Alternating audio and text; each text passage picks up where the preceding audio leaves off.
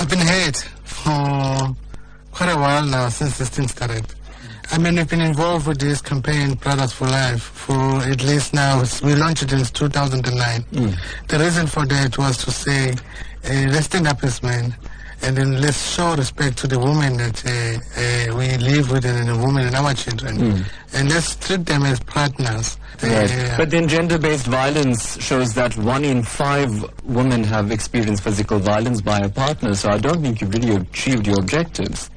True, because what we did campaigns. Televisions, on radio, about men, but of men that we did not reach.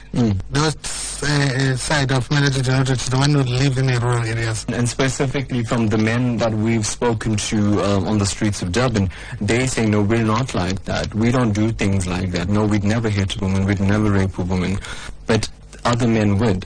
So my question to you is, a man who allows his fellow man to do this, are they also labeled as men are trash? Because they, you know, according to the argument, they're enabling other men to go about perpetuating this kind of violence against women.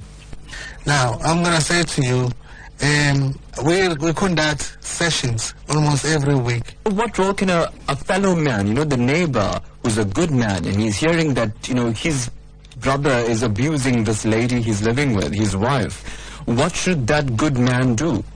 Okay, so that's an ideal situation that we wish to be happening. But people are ignoring those things. I mean, the neighbors ignoring the noise. So I'd rather go to the police and tell the police that. Treat them as human, not as women. I mean, how powerful is a statement like that? It's really powerful, because now it makes you think as a man that I'm living with a partner. Rather than treating someone as a woman.